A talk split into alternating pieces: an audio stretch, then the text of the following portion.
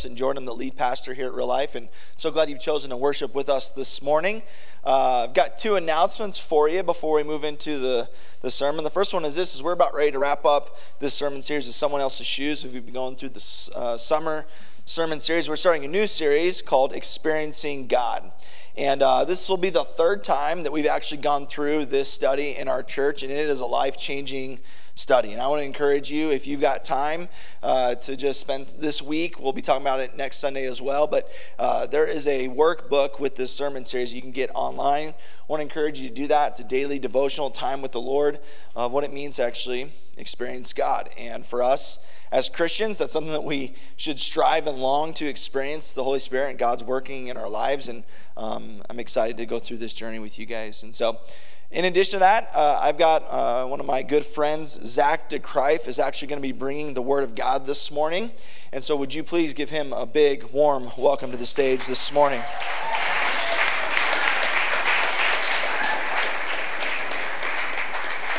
So as he gives the word this morning, a couple things you need to know about him is uh, I don't know how long Zach and Liz have been a part of our church. It's been a long time, um, but they have served as home group leader, as a home group coach, served in setup and tear down. And when Zach gets really, really animated, he sounds like Jerry Seinfeld. So through the whole sermon, you're not going to hear anything he has to say. You're just going to wonder, does that does that sound like Jerry Seinfeld or not? I don't know. Maybe. Let me pray for Zach, and uh, I'll turn it over to him. Lord, thank you for Zach, um, Lord, and how you've made him, his uh, passion for you, his love for you, his love for your word. God, I pray you um, give him the words to speak this morning and give him um, courage give him strength, Lord, and may Holy Spirit speak powerfully through him, Lord. We love you and we thank you for today that we get to do this together. We pray this in your son's name. And all God's people said, Amen. Thanks, Justin. Oh, okay do it again. So, the past few weeks, um, been going through secondary characters in the Bible. Um, I've been talking about Rahab, Deborah, Gideon, Boaz, Samson, and they've had some amazing stories of faith. Um, some of them did a really good job. Some had a lot of courage. Some of them lacked courage. Um, like Justin said, knucklehead moments but God still accomplished his work through them and did what he wanted to do in spite of them, unfortunately. Um, I think all of us have heroes. If you think back in your life, if you think back to possibly when you were younger or even now, somebody that you really wish you were like, um, I think it's good for us to think about people like this, that we have somebody to look up to, whether it's a action hero, a comic book hero, somebody that maybe embodies everything that you think that you want to be or everything that you think you uh, should be, uh, somebody that captivates you or somebody that you look up to. I want you to think about a character in your mind that really speaks to you and then think about why. So there's been a few people in my life that I've looked up to. Um, I bet not a lot of you will probably imagine this, but Growing up in high school, I was uh, an avid golfer. Um, I was pretty good, but um, yes, obviously hard to believe. Probably for those of you, those of you that don't know me, um, but I love the sport. I absolutely love golf. Growing up, I wanted to be a professional golfer. Um, that's what I wanted to do. And there was a few professionals out there that I just absolutely loved. I adored them. I thought they were just the greatest, and I tried to emulate everything that they did and everything that I could possibly do to be just like them. Um, I think that there's a lot of people in the Bible that we should look at in the same way. Um, the people that we've been talking about don't really fit the mold of, in my opinion, the hero that I would have imagined if I was going to look at a Bible character that I would say is a hero. Um, it wouldn't be these guys. But I think it's good that we do look at these guys. They're not Moses's, they're not David's, they're not Peter's, they're not Paul's. But these secondary characters that we're talking about, and the secondary character that we're going to talk about today, is, in my opinion, an exceptional hero. So we've obviously been going through this sermon series, Justin talked a lot about the underdogs, and I feel like me personally, and I'm sure a lot of other people feel the same way, as I'm not a hero. I'm not a really high profile person. I feel like a secondary character. Maybe I don't even feel like a character at all. Like, what is my point? What am I here for? What is God going to use me for? Where's my place in his story? So today we're going to talk about Jonathan, who was David's best friend. And I think he probably had a lot of the same conversations with God. Um, so we'll talk a little bit about Jonathan. Let's talk about who he was. So Jonathan was the first son of Saul. So Saul was the king of Israel, the first king of Israel. He was anointed by Samuel. Jonathan, his son, was a leader. He was a, um, a commander in the army. He had men under him, and he was highly loved by all the men that were under him. He was a, uh, uh, an amazing warrior, a strong leader, and he was next in line to be king. So in 1 Samuel, it talks a little bit about Jonathan's courage and who he was and where he stood with God. It says, One day Jonathan, the son of Saul, said, the young, said to the young man who carried his armor, Come, let us go over to the Philistine garrison on the other side. But he didn't tell his father. Jonathan said to the young man who carried his armor, Come, let us go over to this garrison of the uncircumcised. It may be that the Lord will work for us for nothing can hinder the Lord from by saving many by many or by few. So his armor bearer said to him, Do all that is in your heart, do as you wish. Behold, I am with you heart and soul. And then Jonathan said, Behold, we'll cross over to the men and we'll show ourselves to them. So Jonathan initiates this fight, him and his armor bearer, just the two of them. They go over there, they end up battling a bunch of guys. Um, they end up taking many of the men that they go up against. It starts the battle. Israel ends up getting into the battle by surprise because Jonathan and his armor bearer end up starting this. And Israel ends up winning this battle, and Jonathan is the hero. So it seems like Jonathan is in a really good place with God. Jonathan has a lot of courage, he has a lot of ambition as far as we know. But all during this same time frame, we read in the Bible that says that Saul, his father, had a problem.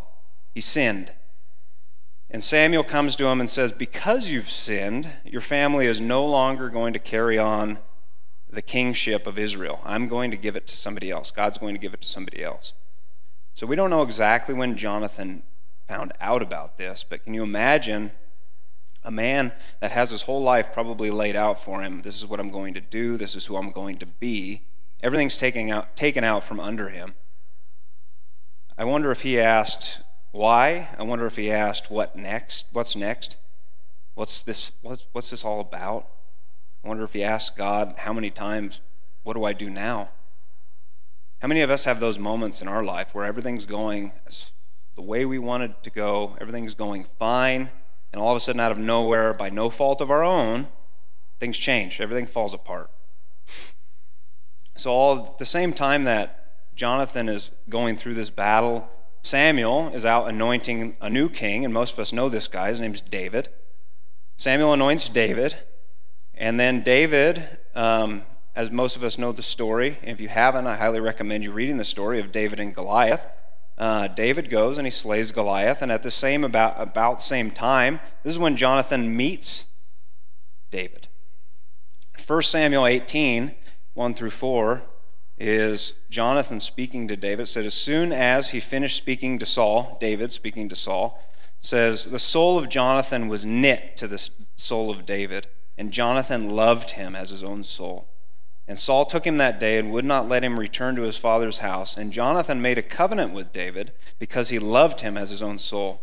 And Jonathan stripped himself of the robe that was on him and gave it to David, and his armor, and even his sword and his bow, and his belt.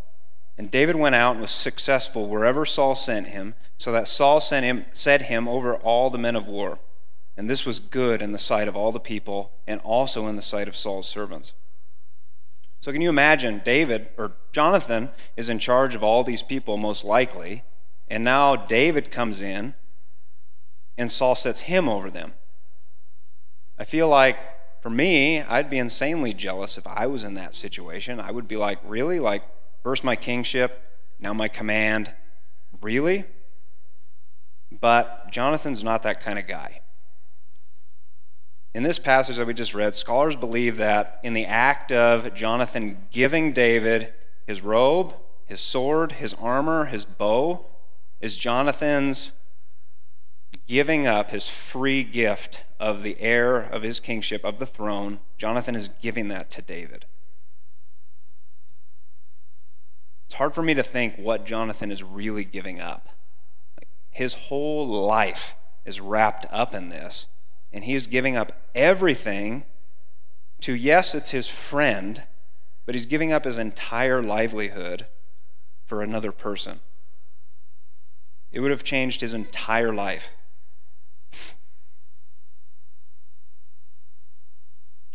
So, this sermon series is called Putting in Somebody Else's Shoes. So, I want you to put yourself in Jonathan's position. Would you be humble enough to do that? Do what Jonathan did? Let me put this in a little bit more current scenario. We think about, okay, I've been working really hard for a job promotion. I've been working really hard to get a new job. I've been working really hard to get a house. I really want to buy a house. Say that you get an interview and you get a, a, position for a new job that you really, really want, or a house, an offer is accepted, and then God, for some reason, tells you, This is not what I have for you. I want you to give that position, house, job to your best friend.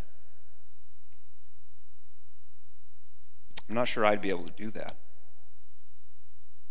But I think the reason that I look at Jonathan as a hero is because it's exactly what he did. He was mature enough to know that God had a better plan. He knew David was anointed by God, and he put, his, he put God's plan ahead of himself and his own plan, and he knew somehow that God's plan was better. So I apply this to my life, and I think about all the things that I've worked hard for, and I think about if God was to ask me to give that all up, would I be able to do that? Honestly, I don't know. I don't know if I could be like Jonathan. But isn't that what Jesus is asking us to do? In Luke 9 23 through 25, it says, And he said to them all, Jesus said, If anyone comes after me, let him deny himself, take up his cross daily, and follow me. Whoever would save his life will lose it. Whoever loses his life for my sake will save it. For what does it profit a man if he gains the whole world and loses or forfeits his soul? Now, I don't want you to misunderstand me. I'm not telling everybody we need to go sell everything we have, that we need to do all these things. Like, that's not my intent at all. But I am saying, I think, at least for me, I need to analyze my situation and ask myself, am I making an idol out of what I own, what I have, what I love, things I like to do? Is that my idol? Or am I putting God's, for, God's plan first? Am I allowing myself to humble myself and be like, God, whatever you want of me, I will do? I think Jonathan understood that there's so much more to life than success and things. So if we, as we continue to read through Samuel, David becomes more and more powerful and more favored among the men. And Saul, his fa- Jonathan's father, eventually gets extremely jealous and tries to kill him. Jonathan is in disbelief about this when David confronts him. And he has a conversation with David in 1 Samuel chapter 20, 12 through 16. It says, Jonathan said to David, I swear by the Lord, the God of Israel, that I will surely sound out my father by this time tomorrow. If he's favorably disposed towards you, I will not will I not send you word and let you know? But if my father intends to harm you, may the Lord deal with Jonathan be ever so severely, if I do not let you know and send you away in peace. May the Lord be with you as he's been with my father, but show me unfailing kindness like the Lord's kindness as long as I live, so that I may not be killed. Do not ever cut off your kindness from my family, not even when the Lord has cut off every one of the enemies of David. So Jonathan made a covenant with the house of David, saying, May the Lord call David's enemies to account. And Jonathan and David reaffirmed the oath for the love of him because he loved him as he loved himself. Yet another opportunity for Jonathan to say, Great, my father's just going to take care of this guy. I don't have to worry about my throne anymore. I'm just going to let my dad kill David, and life goes on. I get to be king. I don't have to worry about what I'm going to do with my life. I don't have to worry about money, prestige. But that's not what Jonathan does. This, Jonathan finds out that his father is indeed trying to kill David, and he sends David away. He saves his life.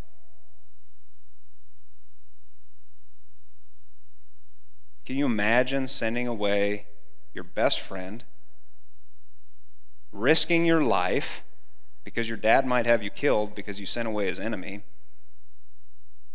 and having no prospects of really anything positive going forward?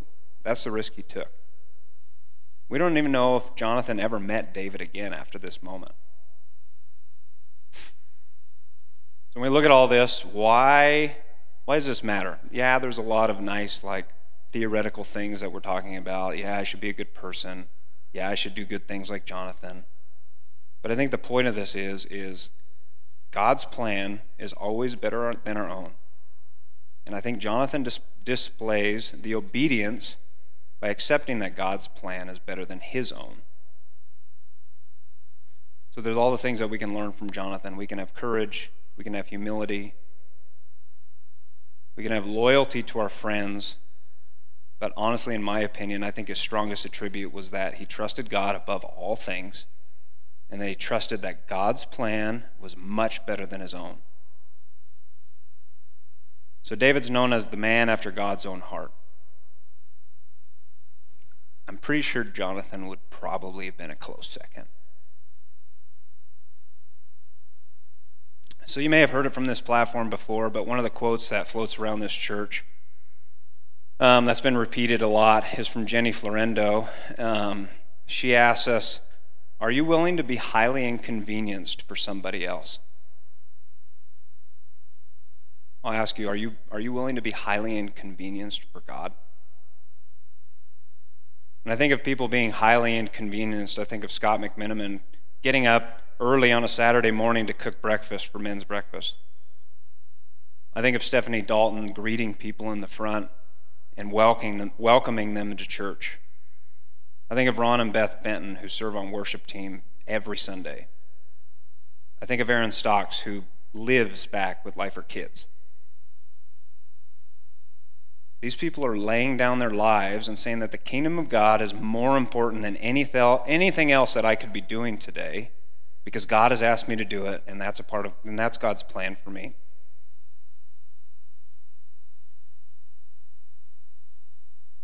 If I use Jonathan as a hero in my life, and I use him to emulate, that he was willing to put David, his best friend, ahead of himself, maybe I can be a little bit more effective in God's plan. So when things don't go how we think they're going to go, like Jonathan's story, and God has different plans for us, and we need to trust that God has a better plan. Where do we go? What do we do? I believe the Bible is a book that is full of information that we can look at, but unless we use it for application in our life, it's not going to do us a whole lot of good. We can know a lot about God, we can know a lot about the Bible, but unless we apply it to our lives, I don't think it's going to make a huge difference. It was given to us so that we can apply it and effectively reflect God's character. So, if we look at all the characters that we've been talking about over the past few weeks, can we dig into those characters and really apply them to our lives? What did those people do that we want to emulate or that we don't want to do? But looking at Jonathan, would you risk your life or your reputation if you knew God was with you in all things? Do we know what God is calling us to do in our life and courageously run into the unknown? Or do we fearfully analyze every scenario and then decide against it because it's too dangerous or there's too much risk? Is there anyone in your life that you're seeing blessed by God right now, more so than you? seems to be doing better than you in every way, what's our reaction to that? Are we bitter? Are we envious? Do we grudgingly congratulate them because they're our friends? Or do we truly, cheerfully go to that person and rejoice with them over all the good things that God is doing in their life? Are we willing to be a background character? Are we willing to be a secondary character? Are we willing to give the spotlight to somebody else because God is going to be glorified? If God's plan turns up pain and sorrow in our lives, are we still willing to trust that, that His plan is good? So look at how Jonathan's story ends. He, his father, and his brothers are all killed in a battle. I think we can see Saul, the guy trying to murder David. Maybe that's fitting. But Jonathan, his best friend, he did everything right as far as we know, still killed. Why? Why do bad things in our life happen that just don't make sense? I think, unfortunately, sometimes in God's plan, we're never going to know why. But are we still willing to understand that God's plan is good and it's going to be good even if we don't get resolution? I think David and Jonathan both knew this. Passage in Romans that was written long after they were gone. Romans 8:28 says, "And we know that for those those who love God, all things work together for good, for those who are called according to his purpose." Do we believe these words written in Romans? Do we truly believe that in difficult times or circumstances, God is going to work something out for good? Even in death? Jonathan died. How's that good? Do we trust what God is doing? Unfortunately, there's going to be pain in the Christian life. Going to be pain. There's going to be hardship. It's guaranteed. But what do we do about that? We have to focus on God. We have to be in His Word. And we have to put our 100% trust in Him and be confident, like Jonathan was, that he's doing the right thing. So, how do I apply this to my life? How do I align myself with God's plan? We think, okay, maybe Jonathan had it all figured out. He knew exactly what God wanted for him. I don't know what I'm going to do. I don't know what God's plan is for my life. So I don't think we're ever going to really know. We're never going to get a step by step guide of what exactly what God is asking us to do. At least that's not how it's been working in my life.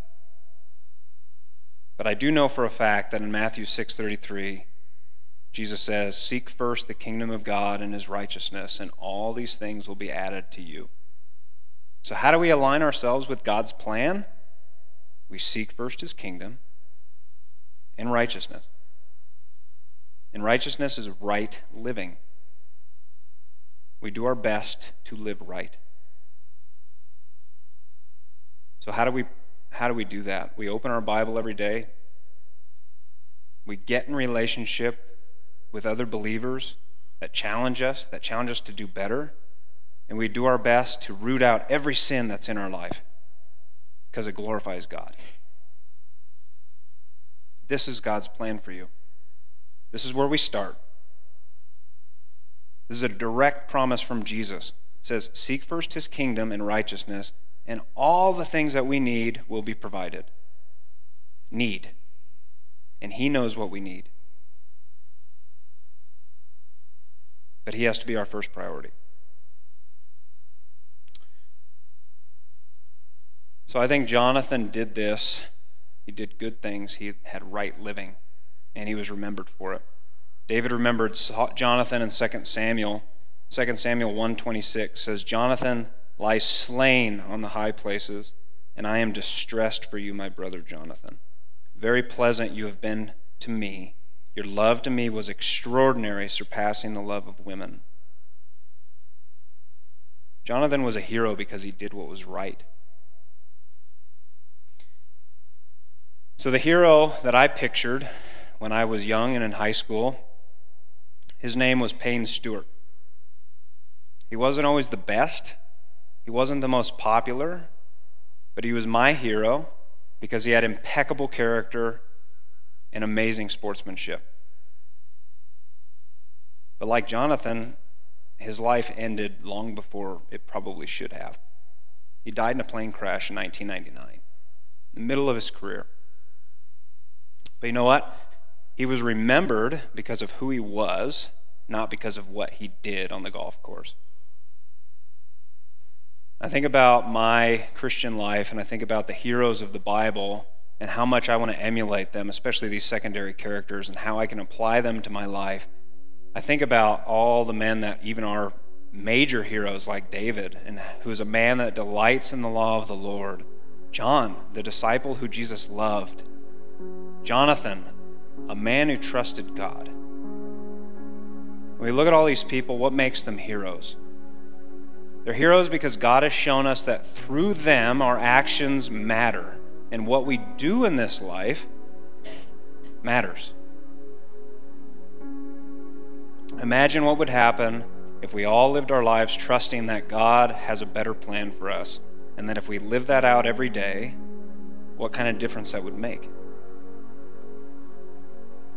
So I hope today nobody's heard a sermon from some guy that thinks he's got it all figured out. He knows exactly what God's doing for his life. He's got his everything's on track.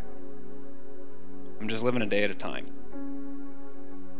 Because I can tell you one thing, my plan was not to be up here preaching today.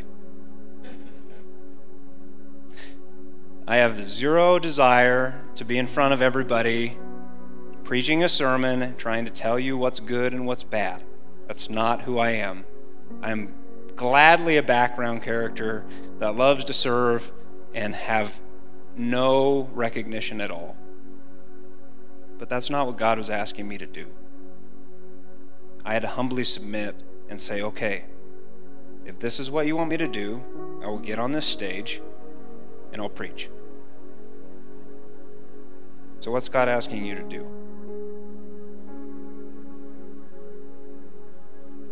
I hope, like, one day that people will look at my life and say, he was like Jonathan, he was like David. He's trying to do what God told him to do.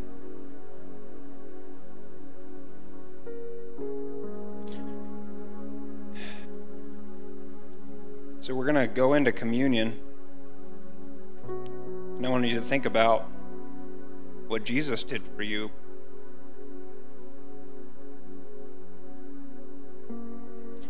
Want you to think about what he did for us on that cross.